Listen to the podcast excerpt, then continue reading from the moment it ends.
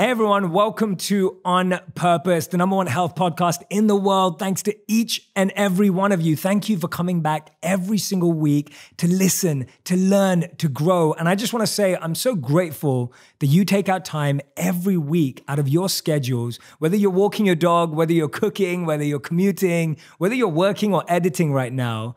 I just want to thank you for taking out time to choose education. The fact that you're choosing to learn, choosing to develop yourselves, this is the right place to be. And today's guest is someone that I've been fascinated for so many years. We've had the fortune of having incredible, curious conversations together. And today we actually get to video it and record it on audio so that you can witness it too.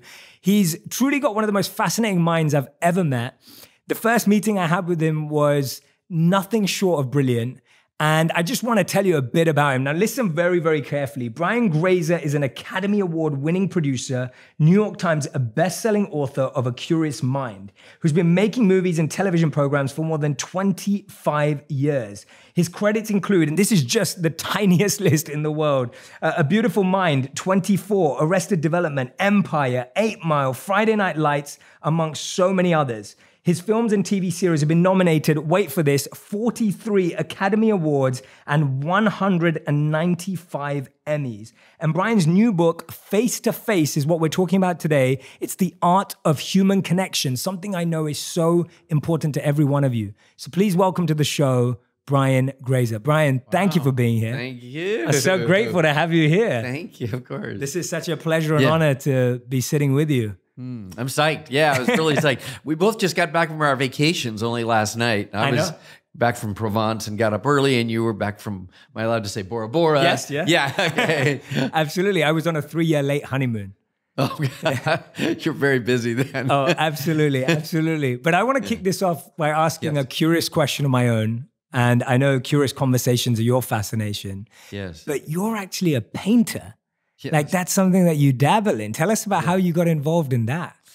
Um, I got involved in painting through my daughter. My daughter was only her name is Sage. She was three, four years old. At three, I was playing invisible Barbies with her, where you're playing with a Barbie and then she takes the Barbie away and she goes, "Well, the Barbie's now got red hair," and I go, "I can't see the Barbie," and she says, "Well, it's invisible." So I thought I have to transition her to something that I maybe we could do together, you know, because I was I was looking at my watch.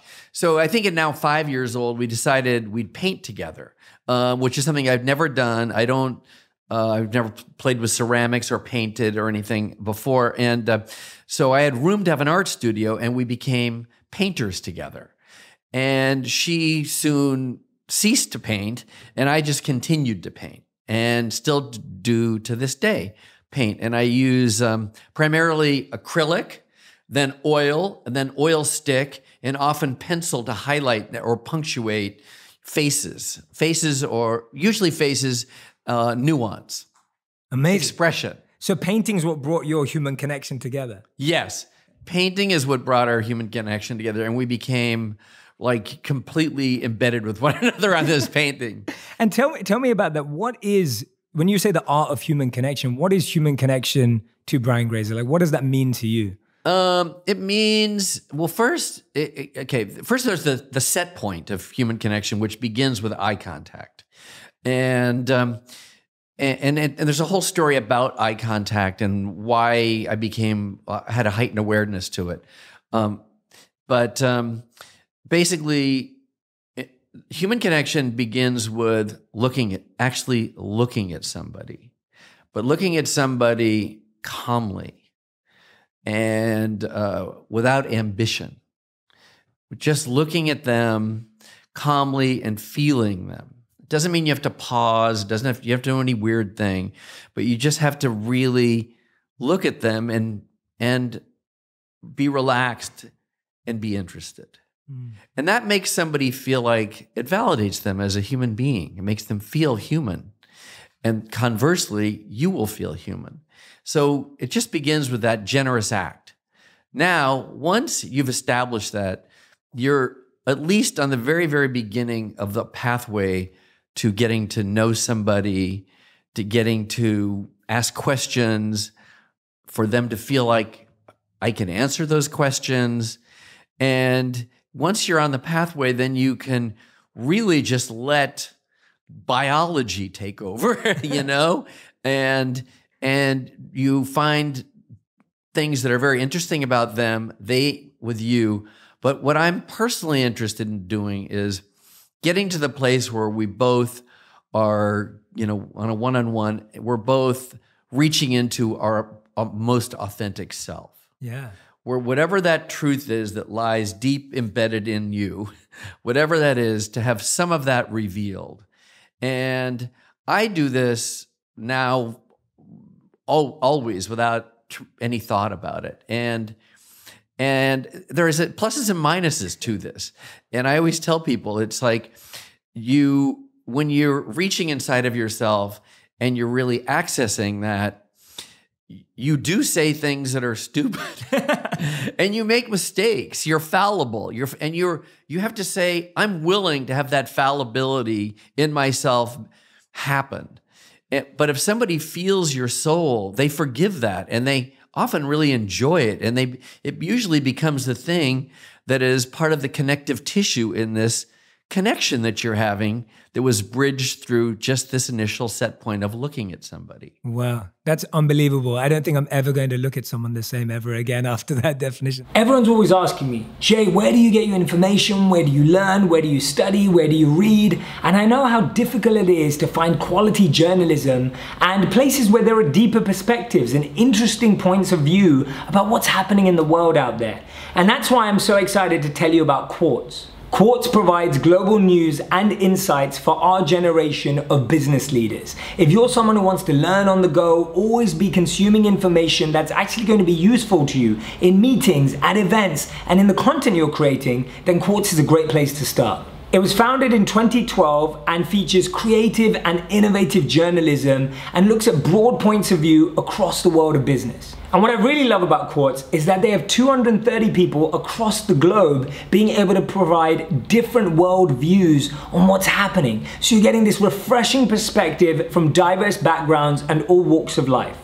A Quartz membership is far more than just a subscription. It's really an invite to a community of future business leaders. When you become a member, not only do you get access to the award winning journalism, you also get invited to in person events and get to take part in these awesome conversations around topics you believe in. I really loved their video interview with Bill Gates where he talked about how he would learn and develop himself if he was 15 years old again. Now that was fascinating. If you want to get 25% off your membership right now, go to qz.com and use the code on purpose. That's qz.com and use the code on purpose and qz.com if you're in the US. Again, use the code on purpose. Enjoy. So we can pretty much do everything on the internet search engines like Google or Bing or whatever it may be, you can ask pretty much any question to. But when it comes to drafting legal agreements or when it comes to reviewing a contract or anything that requires some sort of legal expertise, it's hard to find that. Now, if you've been looking for good legal counsel or if you've been looking for good legal advice, then Biz Counsel is your place. For just $89 a month, you get an attorney that learns about you and your business. And literally, anytime you have any question or you want to draft an agreement or whatever it may be for your business, you can just pick up the phone and ask them for their advice. So whether that's today, tomorrow, yesterday, or next month, all you can do is pick up the phone and get that advice right away. Now, that means you don't have to pay by the hour. You're paying your $89 a month. It's one of those things that just gives you peace of mind and simplicity and saves money. Now it's time to get a dedicated business attorney by your side. You can focus on building the brand, building the business, and focusing on the momentum, and they can build the legal side of your business, which is very, very important and shouldn't be forgotten. So for my listeners, you can get a month for free by going to bizcounsel.com forward slash J to get a month absolutely free. So that's bizcounsel.com. So that's B-I-Z-C-O-U-N-S-E-L.com forward slash J. And in that $89 a month, you get two contract reviews included as well. Go check out Biz Counsel and see how it can support your business. That's amazing. The part that I really picked up on listening to you that really connected with me was without ambition.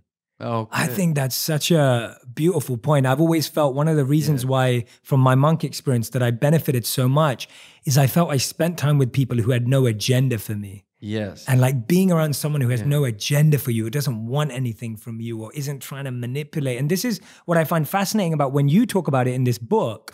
And, and for anyone who's going to read the book afterwards, this is what I find fascinating about the way you present it. It's not a technique or a tactic for you. no. It's not like this manipulative strategy for you. no. It's like a very genuine, authentic, what you just mentioned there. That's what it sounds like to me. Yeah. How do you help people live it in that way as opposed to like, oh, Brian's told me I'm going to use this tactic to get use it as a way of getting it? How have you come to that place of realizing that human connection is beyond tactics and strategies and sales? That's such a great question. It's a great question, and, I have a couple funny answers. Well, one is I've had people even recently, you, you know, um, you know, given like my movie and television success, they go, "Wow, what a great strategy!" Yeah. I go, "That wasn't a strategy. It's just what happened. I have no strategy.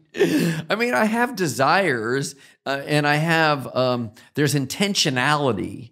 Uh, within the movies and television and, the th- and, and just my actions, there's intentionality, um, and and that's sort of the beauty of it of it all. Like that intentionality leads you is is is fired up by something, and it leads you someplace.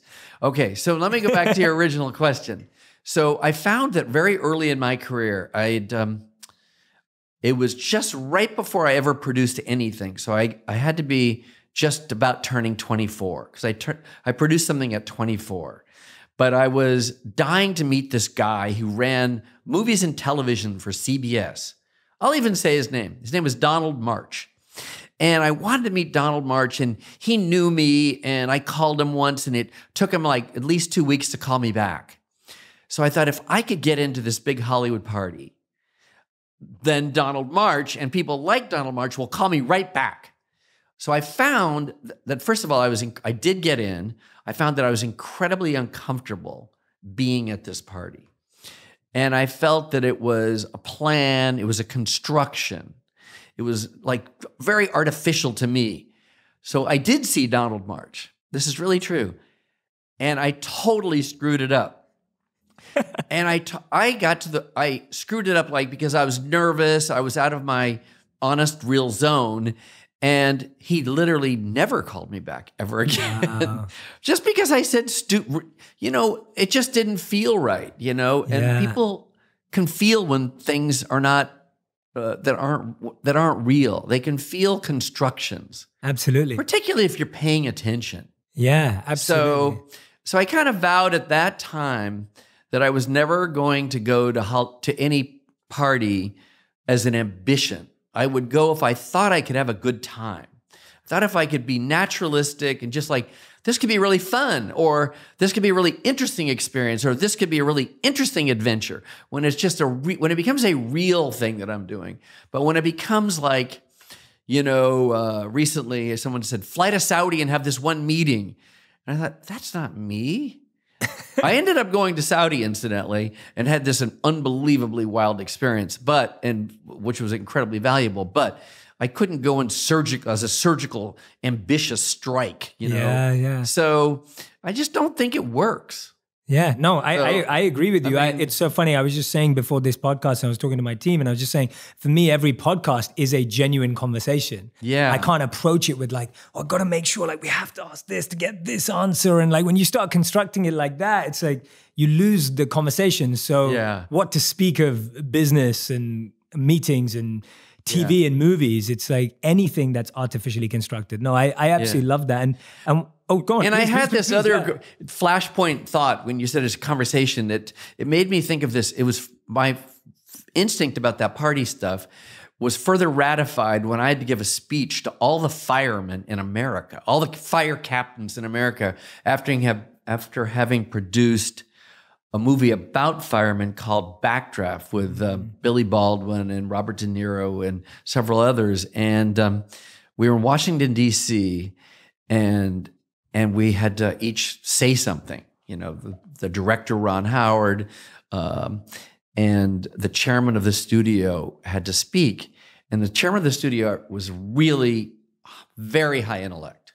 You know, very high IQ, very high intellect, very articulate, very very. And he came walked out on stage right before me. And I thought, wow, what's this big brain to do? And you know what he did? He froze. And he basically said things that were like a speech and got no reaction. And I thought in that flashpoint moment, I don't have to be that, I don't have to compete with that kind of intellect. I can just like speak from my heart and like feelings about how I feel about the selfless nature of firemen themselves. And I got a tremendous reaction without having to do that and it was really beautiful to, incredibly beautiful actually. Yeah i love that. And by the way i just want to say when i was reading through the book your storytelling is unbelievable. Like what you do on screen and the fact that you can do it on the written page is unbelievable. Like i feel like i got to know people through this book. And that's what i was going to ask you with, with the title face to face.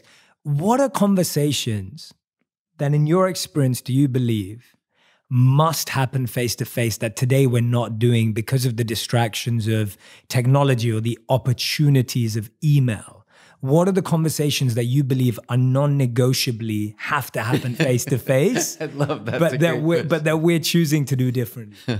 well, mine with you originally. yes, absolutely. I was immediately magnetized to your incredibly powerful eyes um, like, and I even commented. I remember, like, I just couldn't believe the sparkle and clarity of your eyes, and I didn't know that you were. Uh, I didn't fully appreciate that you were a monk, and that completely became compatible to me. I thought, wow, no wonder he had such kind, forgiving eyes. and I was really, again, very attracted to that. And um, so all of my real curiosity conversations, which incidentally, you know, mine with you, there was a professional nature to it, but I viewed it as a curiosity conversation mm. because I didn't.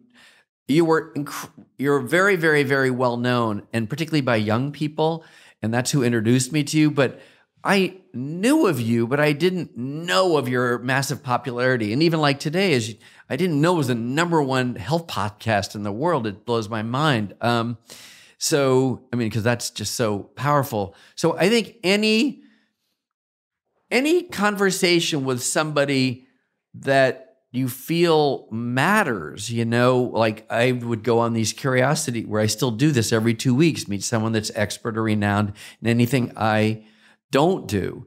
And I, they're Nobel laureates, they're scientists, they're all art forms. There were, there's Jay, there's many people, and I um, those conversations must be experienced through eye contact, through looking at somebody face to face. And that be by that by creating that bridge, then you have the privilege to be curious. Then you have the privilege to ask questions. And you have the privilege of creating this amazing kind of alchemy that can happen. Mm. And and all of the great insights that I've ever gleaned have come from these kinds of conversations. And I always just felt like each one of these conversations, yours included, is just like a dot in a greater constellation of dots. And I just have faith that they'll connect someday. Yes. They don't have to directly connect, they can just live in your mind and be part of the way you curate your life. Yes. Um, and so, so any of those conversations are essential um, have to be face to face. Absolutely. And, and it's so fascinating you say that because I feel like I'm not sure I know so many people who make time for curious conversations in their lives. So it's almost like when you say that these are the types of conversations we have to do face to face, I'm almost going through and thinking, how often do we make time for that? Is that something you've made time for forever? Is this a habit that you cultivated and practiced for decades? Because I think a lot of people would look at it and be like, oh, Brian, of course you can do that now because you have really cool friends to hang out with. But I'm guessing this is something you've been doing for years and years and years and years. Yeah, I did this, started this the day I graduated college, wow. actually. Um, so I've I've done it completely dead broke, uh, owing people money. So just graduating college, uh, owing money on. I don't want to go through it, but but and then I've always I've always done this, and I created it as a as a discipline that I would not fail at. Um, you know, I, I, would I would not I would always do. I'd be obedient to this, and um, and I would have to grovel and beg and you know, when on the movie, my very first movie, Splash, I did some other things preceded it. That made me well known, but not well known enough. I mean, I wanted to meet Edward Teller, the father of the hydrogen bomb. and and for a bunch of reasons. I don't have to agree with somebody. I just have to be interested in them or the excellence or their process. But it took almost three years for him to finally say yes. Jonas Salk took, I mean, I years, but I just kept. If you do enough homework, which you have to do, and you're persistent and you're politely persistent, uh, often I would have to wait till like one of their assist that one of those people's assistants had just quit and they have a new person I can actually follow to their car or something. I don't know. But so no, I've done it for my whole life. Yeah. It's, it's really a way to enlarge in my life. Mm. So it enlarges my mind, enlarges, enlarges, creates elasticity in me, you know, emotional capability.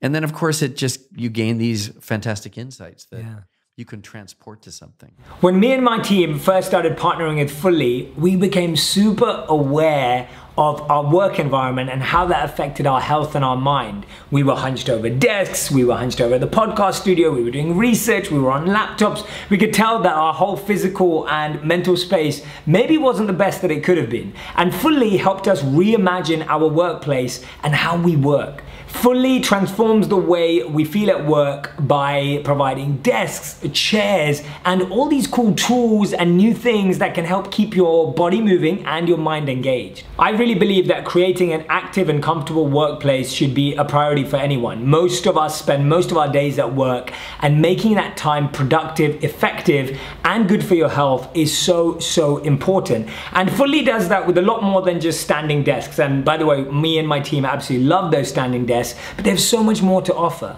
There's active sitting chairs, there's foot mats, there's all sorts of cool things that can actually help you feel far more comfortable in your workplace. Fully can help you reimagine your workplace and what work can feel like. Go to fully.com forward slash J. That's fully, F U L L Y dot com forward slash J and see what they can do with your space. We absolutely love what they did with ours. So when I'm in the gym, I'm usually listening to Drake.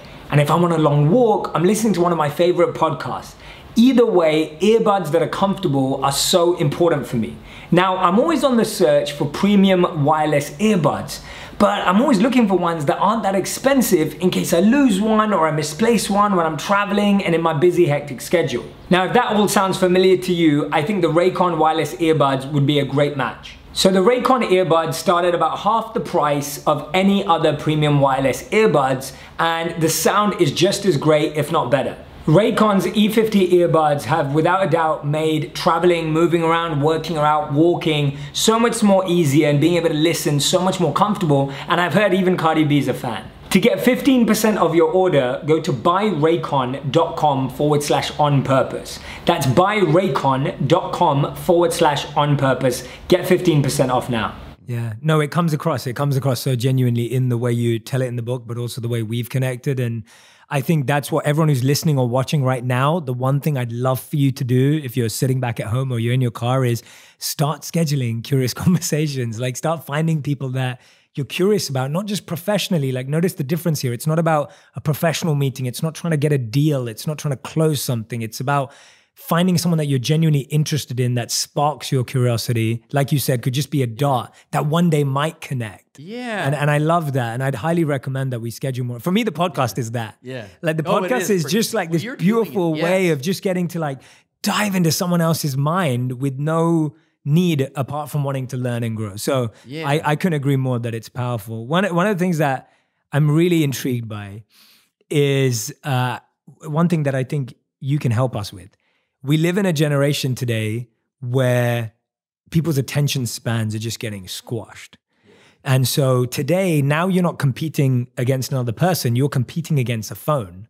So the phone has access, like can anyone be more interesting than a phone? Because a phone has access to everything, right? Like that's the question. yes. How do you how have you developed patience to stay interested in someone even when you're wondering what is the connection here? I'm not even sure I'm learning. Like when you're finding it almost difficult. How have you stayed interested in someone when you don't have a common denominator? Because I feel today we look for commonalities, and if we don't find it, we're like, well, there's nothing yeah. to learn. Yeah. Does that make sense? It makes to- total sense. It, t- it, makes total sense. Well, um, how do I stay interested? Mm-hmm. Uh, I well, first of all, you don't have to stay interested. There could be a, there's a point where if you feel like you're forcing it Yeah. or they're forcing it, then you don't have to. You know, you just always want to be polite Mm-hmm. because you we all want goodwill. We all want the wind blowing to our back. Yes. You know, but um but it's often it's it's very unique. Like only just before our, our trip, uh, um, about six weeks ago, I had an Uber driver, and I go, I, I said, um, and what's good is they don't initiate conversation, so I will initiate. I said, "Where are you from?" And he said he's from Serbia, and so we got into this conversation. It led me to the com- it led me to martial arts. And I said, Well, I've taken many different martial arts. I mentioned, he goes, Have you taken this uh, Russian martial arts called Systema? I said, No. So I go, uh, Will you drive into my house? So we, instead of just dropping me off, he drove in. I got all of his contacts uh, because he also said, that his mother-in-law has seen me before and, i believed you know I, I felt safe you know and then um, i then said can i can I, will you charge me to teach me this martial arts form called Systema he said he would. So i had him come over. Even i had a broken wrist at the time and i still did it and learned Systema which was a very different kind of a form of martial arts and i was really glad to do that. But i didn't know that would happen. Um, Wow.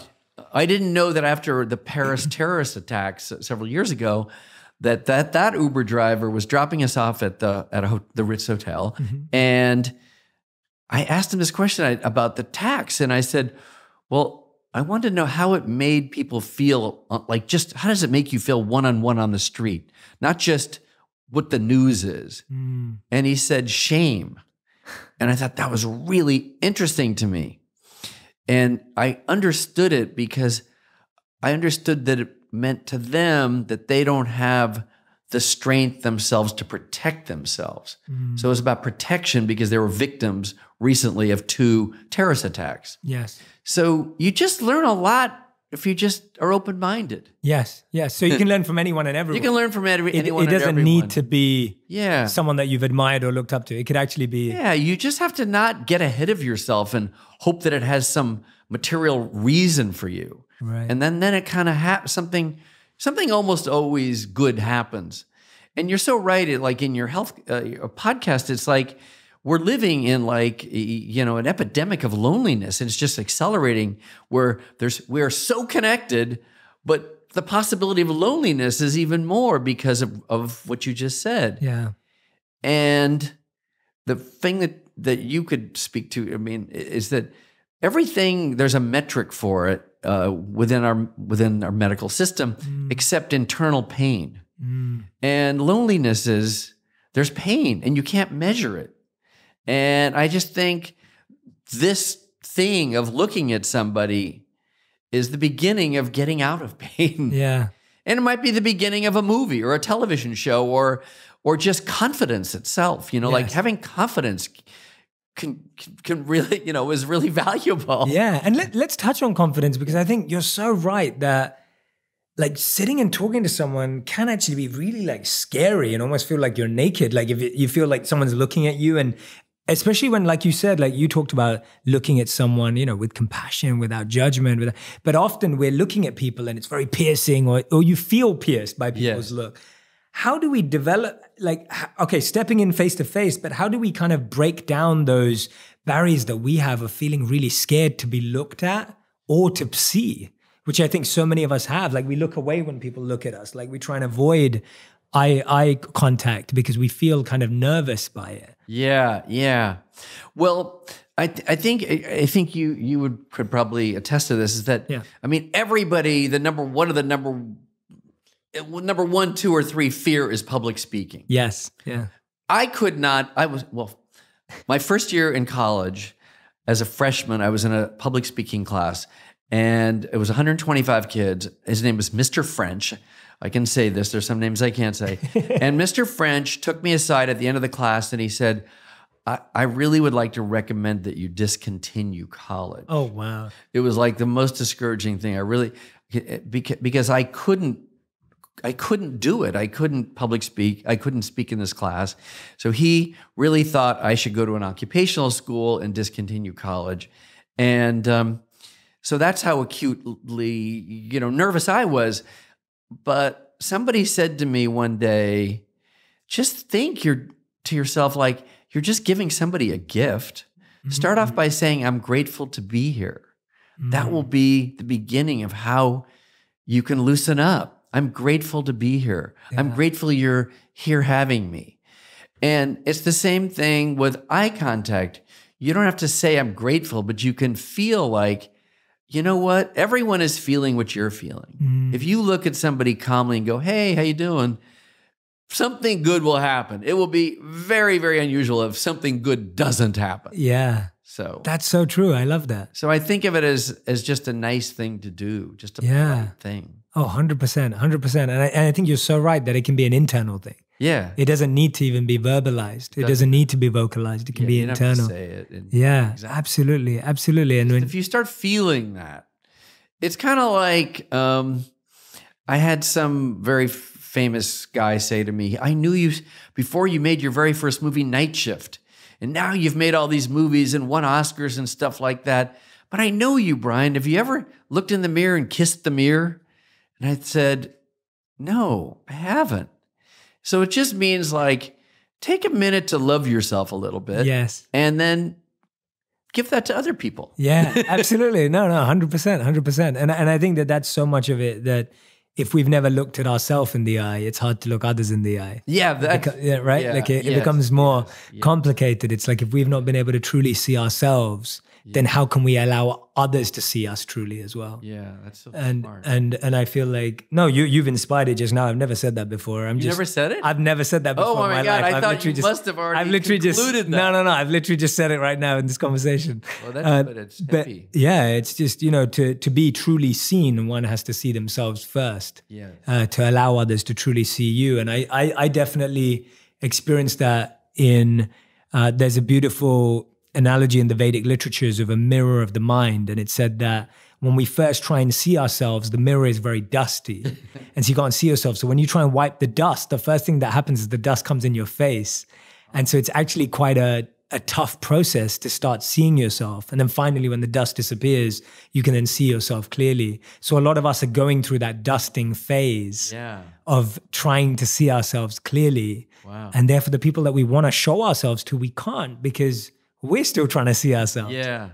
Wow, that's very heavy. I love I love sorry, knowing sorry if that. it's too heavy. I love that I well I you know just like as also just as a personal validation, I kind yeah. of felt like what I said to you is what I felt, but yes. now it's further validated by you know um, well I, I you know body of work. Well, when I was reading through the book, all I was doing was nodding all the time. But but uh, what I found different and what I love about the storytelling, and I'm trying not I, I know you're telling some great stories from there, and I want everyone else to go and get the book too. But the thing in the book is that the way you tell stories is is it's, it's effortless, but it's also from your deep observation and analysis, right? It like is, it's yeah. you you deeply observe details. Yes. From what people are wearing all the way through to their lips. I think everything matters. Yeah, and it does. And and that's what I loved about the yeah. book. And that's what I'm, I'm validating back is that I truly believe that becoming an expert in observation yeah. is is everything because it if is. you genuinely are observing the seen and the unseen yeah. uh, no that's really smart. I love it. I like i learned from you no no I, no I'm, i love it. You're inspiring everything we're talking i mean about, you so. went through the discipline of becoming a monk. I yeah. which is i and i so admire that. It's um but it's it's really true. You have to be deeply observational. Yeah. Well, we'd have the awkward task of having to walk down the same path every day yeah. and having to find something new on it. Yes. Like that was one of our tasks. Like we were told oh. to walk down the same path and have to find something unique every really? time. Yes. Wow. And and it was like it's hard after a while. Like it sounds easy, but after a while no, you really have to look. And and I think that's what I'm seeing in that's you so is that you're meeting all these people that everyone in your industry meets, but you're able to meet them uniquely. I do. Defi- right? That's yes, what you're. I definitely do. Yeah. Many people have met all the people I've met. Yes. But, but don't see what I see or feel what I felt from just like could be a millisecond, just yeah. some little nuance or a question that they turn away from, and you wonder why, and it means something. Yeah, absolutely. And I'm How many days did you do that particular thing, though? that we did for about 30 days. so it's like and you had to articulate it. Yes, we had to explain every day, and and often they would they would play with us in the sense that we were asked to find a new stone every day. And so what you would do, what your what your material manipulative mind would do, is it would find two stones, and then you'd say, okay, I'm going to show this one today, and tomorrow I'll talk about that one. Oh my and God. The, ne- and the next day, the monks would say.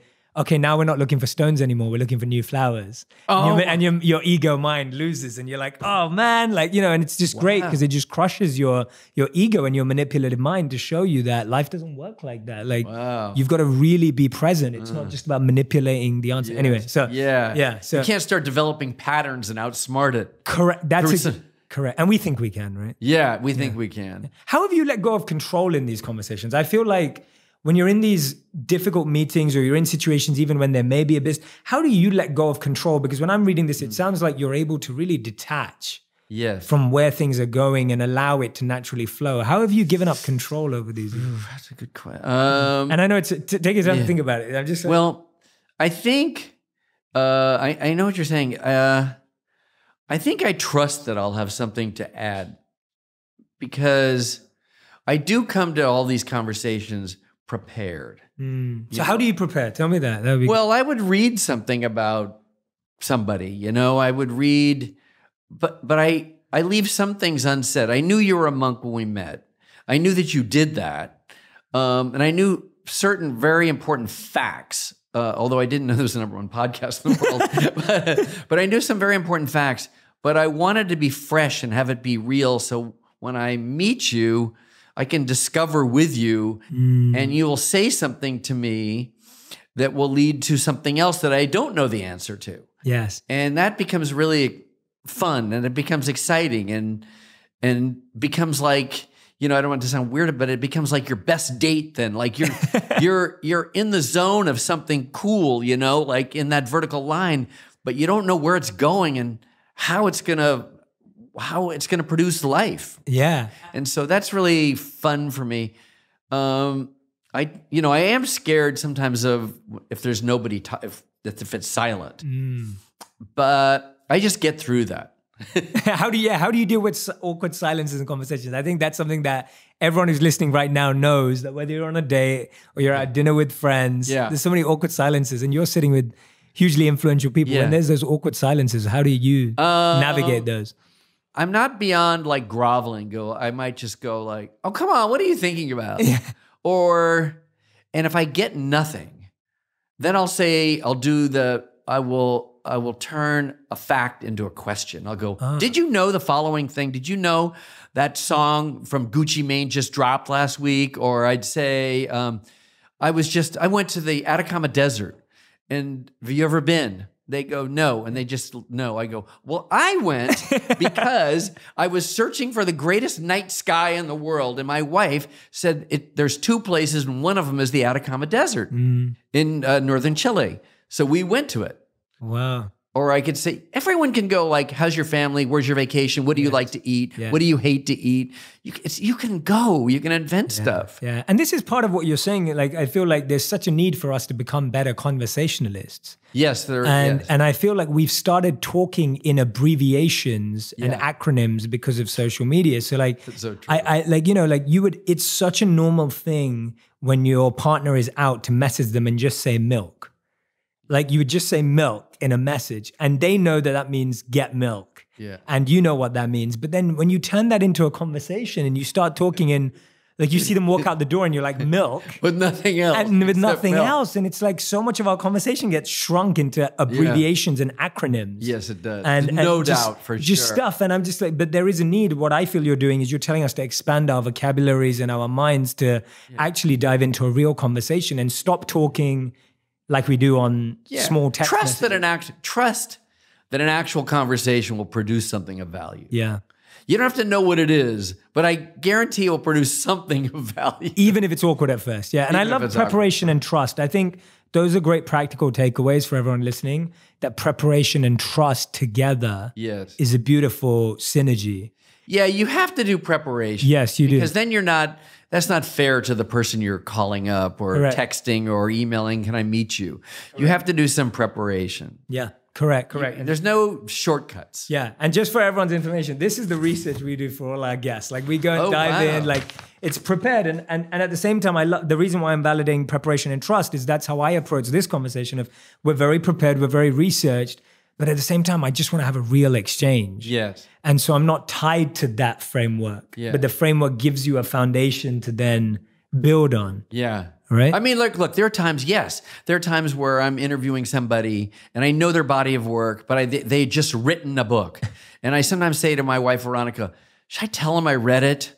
And then we always conclude, no. say, I heard about it. I heard it was amazing, but I haven't had a chance to read it. Yes. Um, but you can choose whatever you want to choose. That's my choice because I don't want to get busted. Yes. Um, because then it just kind of undermines the whole thing. So, Yeah, absolutely. um, so you can't do everything, but you can do enough. You can do something. You know, you can. We can all prepare a little. yes. Yeah. I love that. One of, one of the things that fascinates me about your work is this theme of redemption.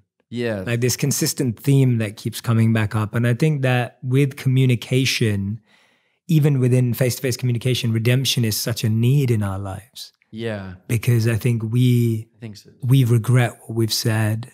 We uh, feel pain by what we've said or heard from others. Like communication has so much weight to it when it's been done negatively that redemption is something that we all need. Where does that? Why is that theme so striking for you? And and how have you seen that kind of play out in your work? Well, okay. So redemption. Um, well, first of all, my goal with making movies or television shows, or whether it's Friday Night Lights, where they lose the game originally in the movie, or you don't always have to win at things. Um, but it's good. I, redemption to me would be, uh, um, you know, an emotional resolution that is a plus. So you don't have to get the girl, you just have to do your best. You don't have to get the girl, you just have to have dignity. You just, in other words, I, I just w- want either the movies or television or shows or documentaries and, you know, um, Pavarotti, wh- which we just finished, it wasn't a perfect person, but there's redemption in Pavarotti. So I want to show that. I want, I want people to, I want to send out good vibes into the world, however it goes, even if it's just me saying hey to somebody, hey, like, or, um, I don't want to. I, there's so many examples. I Sure, sure. I just want to have good vibes, good vibes out there. I, I, I realized um, this is a big digression, but I I kind of learned the message of this when, as a, first of all, as a kid, I'd have my parents periodically take me to a movie, and it was always like a huge drag to get in the car. It was very inconvenient. Then my dad would be mad because he couldn't find a parking spot, and then all of a sudden there's bad vibes, and then we have to wait in line, and then we get our ticket, and then we have to put our sweaters down, or someone has to save the seats while someone gets the food. Da, da, da. Anyway, before the movie even starts, the whole theater, the auditorium is usually kind of tense and bad vibes. Mm. So that was my memory of the movie going experience. Of course, I loved all those James Bond movies and stuff. Nonetheless, that's what I remember. And then I remember the same thing happened when you got out, mm. trying to get your car to the parking spot, all that stuff. I see the movie E.T. in the Cinerama Dome, this famous theater in Hollywood. Actually, we're quite close to it. I, have been there. Yeah, it's Yeah. I just saw. And it was very new at the time, and all the same things were happening. Hard to park. Da da da da da. And I'm thinking, oh my god, the movie's over. I sort of thought, of course, people are going to step on my feet. I'm just a little guy. Da da da. It was so strange. Everybody, the whole vibe was really good. Nobody pushed. No rush to the car the energetics of the entire auditorium had changed, had transformed to something else. And I thought, wow, that's amazing. If I can be some way have that be my goal to try to make movies or television shows that make you feel better, you know? Yeah. Um, because that gives you confidence and it and confidence gives you the ability to hatch new ideas and you know so So that's kind of how redemption factors into it. And the movie, like Eight Mile, that I produced about a rapper, you know, I've watched that movie way too many times.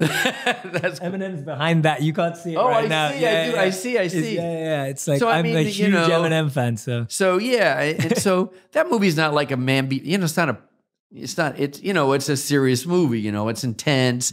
There's you know, words and this and that and uh it, there's, there's acts of violence and stuff, but ultimately it's an aspirational film. Mm. It's a movie about a kid that had to become self-actualized to surv- emotionally survive. Mm. It wasn't even about him going off to be the biggest hip hop star in the world. In fact, that isn't what happens in the story of the movie. He just was able to say, Yeah, I am white trash, mm. liberate himself from all his emotional injuries so that he could actually look at people and know himself and dust off the mirror, as you said.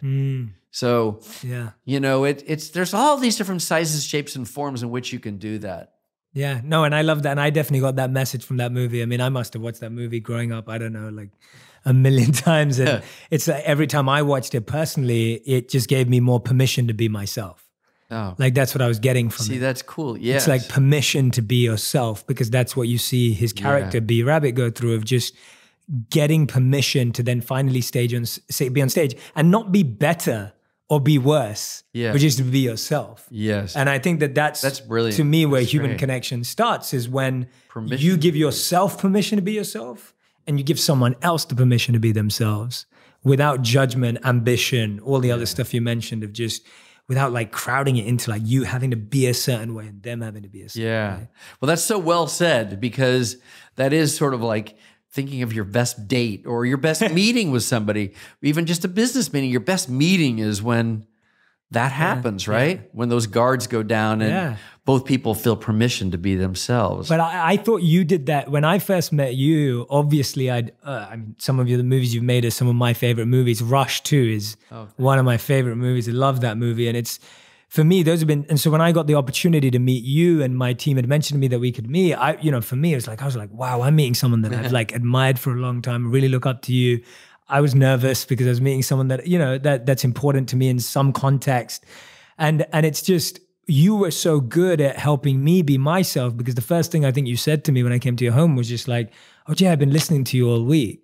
And like, you're like, oh, I've been listening to your YouTube videos and I heard you say this. And I was just like, oh, wow. Like, I just feel at ease because someone's given me context that they've, they're aware of Yeah. what I'm doing and, and they're meeting me. And, every- and I just felt, wow, someone who's so busy, someone who has so many huge things going on had the time to do that. yeah. And I'm like, if you've got the time to do that to make someone like me feel at ease, then for me, we've all got time to do that. Yeah. For for everyone that we meet, you know. And so often I think we have meetings where we've done no preparation for the person. Yeah. Someone walks into a room and you're like, all right, so tell me why you're here, right? And it's like it's horrible, You're like always it? pitching yourself. And it's like I think people don't want to pitch themselves. to, you're not your best when you're pitching yourself. no, you're not. And and I think there's a pressure to pitch yourself. And I love being in scenarios where I'm not pitching myself because that's when I can truly give myself permission. I feel you really did that for me Oh, when we met. And I thought that was a beautiful thing to point out because I feel the fact that you did that for me, I'm I'm hoping people listening and watching, we can all do that for everyone in our lives. Yes, Or just giving people can. that, yeah. What a memory you have because I do remember before the day we met, a lot of people said, "Oh my God, you're meeting Jay Shetty," and then on and on, and it was like all diverse groups of people are going, "Oh, you're meeting Jay. Oh, you're meeting Jay," and I thought, "Wow, I've really missed out by not meeting Jay." Clearly, so then um, Jamie said, "Okay, you know, whatever day it was." So I crash course in like the last three, the three days prior to Yeah, us yeah. meeting. I watched and listened to so many of your pieces. And I thought, wow, I get it. You know, like I actually very kind. was able to. Well, it was very easy to connect into into you. So, um, yeah, No, thank you. But no, I, I really felt that. And I think that that's such a powerful thing to do that for someone is to help them. I think sometimes we have to let our guards down, but we have to help other people let their guard down mm. too. Yeah. And I think that is an environment and a space that we create, which I think you create. And I think that's why so many of the most successful people in the world that are mentioned in this book are able to do that with you as well. Oh, thanks. Yeah. I think it's Well, the thing I did do another thing. I feel like I have so many stories. Yeah, everything. go for it. But when I started my career, and I got, and I all of a sudden I, I had uh, you know some power and money and all that. You know, I was very aware of powerful men for the most part having that elevated desk when you walked in to see them. I mean, all those Hollywood cliches are really true. you know, you'd go in to see, like in the day, you know, there was Sam Goldwyn or, you know, Louis B. Mayer. I, I mean, it was very long before me, or Darryl Zanuck. And they had known to have elevated desks, you know, Yeah. like, so when you walked in, you felt smaller Mm. um, and you sat across the desk. And and even in my time in the 1990s it was still carried out that way. Guys that were really powerful they all had black black vinyl furniture like really lethally tough black stuff. And um, and i remember thinking i'm going to do just the opposite. I'm going to i'm not going to even have a desk. Or I had one way off in the distance, and everything was always like sitting around a very democratic kind of a vibe where it's like a coffee table, a big L-shaped couch, and you just sit and chill because you get the best out of artists when they're not scared. Yes. So I thought I, that's the that's the way I'm going to get my competitive edge. Yeah. Not by intimidating somebody and making them certain that they know that I'm powerful. I'm going to do just the opposite. Love that. That's awesome. So- That's so beautiful. And you did that. Our first meeting was at your home. Yeah, Like yeah. I was like, sure, well, yeah. okay, I'll pull it out. You know, and I just think that you, you you really live that, and I think that's amazing because I I always feel that the people that change culture are the people that change culture. Like you have to change the culture to be someone who makes a difference. And I think today so many people are scared because they're following the rules. Like they see their agent treat the younger agent badly, so they think when I become the senior agent, that's what I'm going to have to do. Yeah. And I think we just perpetuate that culture. We don't break cycles and we don't break generational curses. Right. Like we just let them perpetuate. And it's amazing Yes, to I see agree. you Yeah. just like go, no, I'm I'm gonna change that. What gave you the courage to like what gave you the boldness to to do that? Um, well, look, I, like everybody else, want to feel special. Mm-hmm. I want to earn my right. I want to earn, you know, I want to earn feeling special. Yeah, And I want to, and I want to be acknowledged for it. Yeah. Um, so, you know, there was a time where like the five main big producers, all four of them all looked sort of similar. You know, they had they did action films. They were very aggro. Um, they yelled at assistants and stuff, and you know they were very aggressive. Threw plates of food on them. There's a lot of famous stories. Now, I don't even want to say that I'm better than that. I was just different than that. I'm not constructed. I don't have a lot of sort of confrontational stuff going on in me uh, in that way. So I thought, how am I going to have a nick? Do I need a nickname, or how do I do this? Um, and I and I quite honestly, I, a lot of them had you know beards. I I could not grow a beard, quite honestly. So I thought, how am I going to do it? So I did want to you know have something, and so that's when I sort of popped my hair up because my daughter Sage thought, oh, that looked great. We're in a swimming pool, and I thought, well, okay, that could be different. Yeah, yeah. and um, so, but I, I didn't really, you know, um, I, I just kind of felt like, and my career started with making a mermaid. film. Yes. Yeah. I mean, if my if my career started by with an action film, or it started with um, something that was less risky, you know, less against the system, or Yeah. you know, like that seemed less crazy. Like everyone thought a mermaid movie is if you're going to pick what could be a dumb idea, that would be the dumb idea. Yes. So I had a lot of people, hundreds of people sort of say that was a very bad idea. And so the fact that it worked validated this sort of movement for myself to just continue to try my finding my authentic self, trust the theme that lives inside of that authentic self, and have that be transported in to movies or television mm-hmm. that I do. And so most of my movies and television shows, the ones that I work on, that certainly that work have a theme. And mm-hmm. usually the theme is rooting for love, mm-hmm. rooting for friendship, brotherhood is always a thing to me, you know. Um, and self-respect and identity is critical. You know, it's the avoidance of shame. Yeah. so many movies are kind of access around respect you know having men men want to feel respected. We all want to feel respected. Women want to feel respected. Yeah. and so you have to allow people to have that identity um, and best good things will come from it Amazing. That's beautiful, Brian. We end every interview with a final five. Ooh, wow. This is a rapid fire, quick fire Okay. round. So answers have to be one word to one sentence maximum. Uh, that's a cap, and I will probably, I will probably make you expand on stuff, but but we'll try and stick I'll- to that. I'll this, try it. This is your final five. Brian. So yes. the first question is the movie you've rewatched the most. Godfather. Okay, nice. Second question: What is one movie you wish you created? Um. Oh my. Oh God. What is that with Michael J. Fox? I love that movie. Uh. Um. Uh. You know what it is?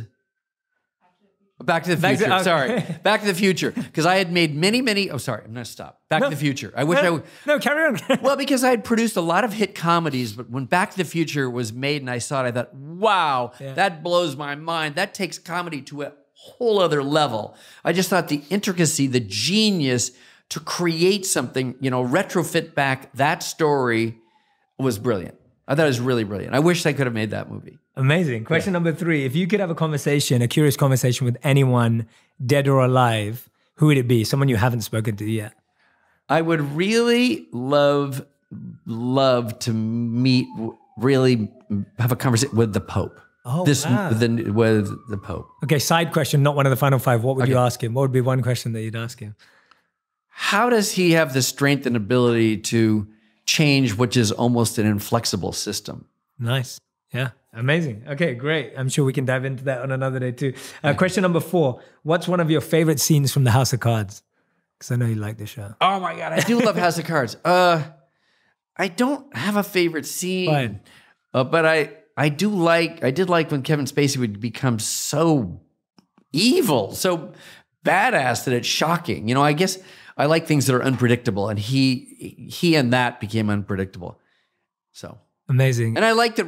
It was a big surprise to me because I offered Robin Wright to be in A Beautiful Mind. I think she's an amazing actress, um, but she declined, and uh, I probably shouldn't say that. But anyway, she did, and I've always been a big fan because she's brave and she's she she's super badass in that show. Yeah, I love it. And the final and fifth oh, question of the final five is if you could give one message to everyone listening, what would that be? If you had to give a final message to everyone listening, It's a one step to look at somebody in the eyes. Please do it. amazing. I love it. How beautiful. What a beautiful message to give to people. Just to forget FaceTime, forget messaging, get in front of people, get face to face, have more curious conversations.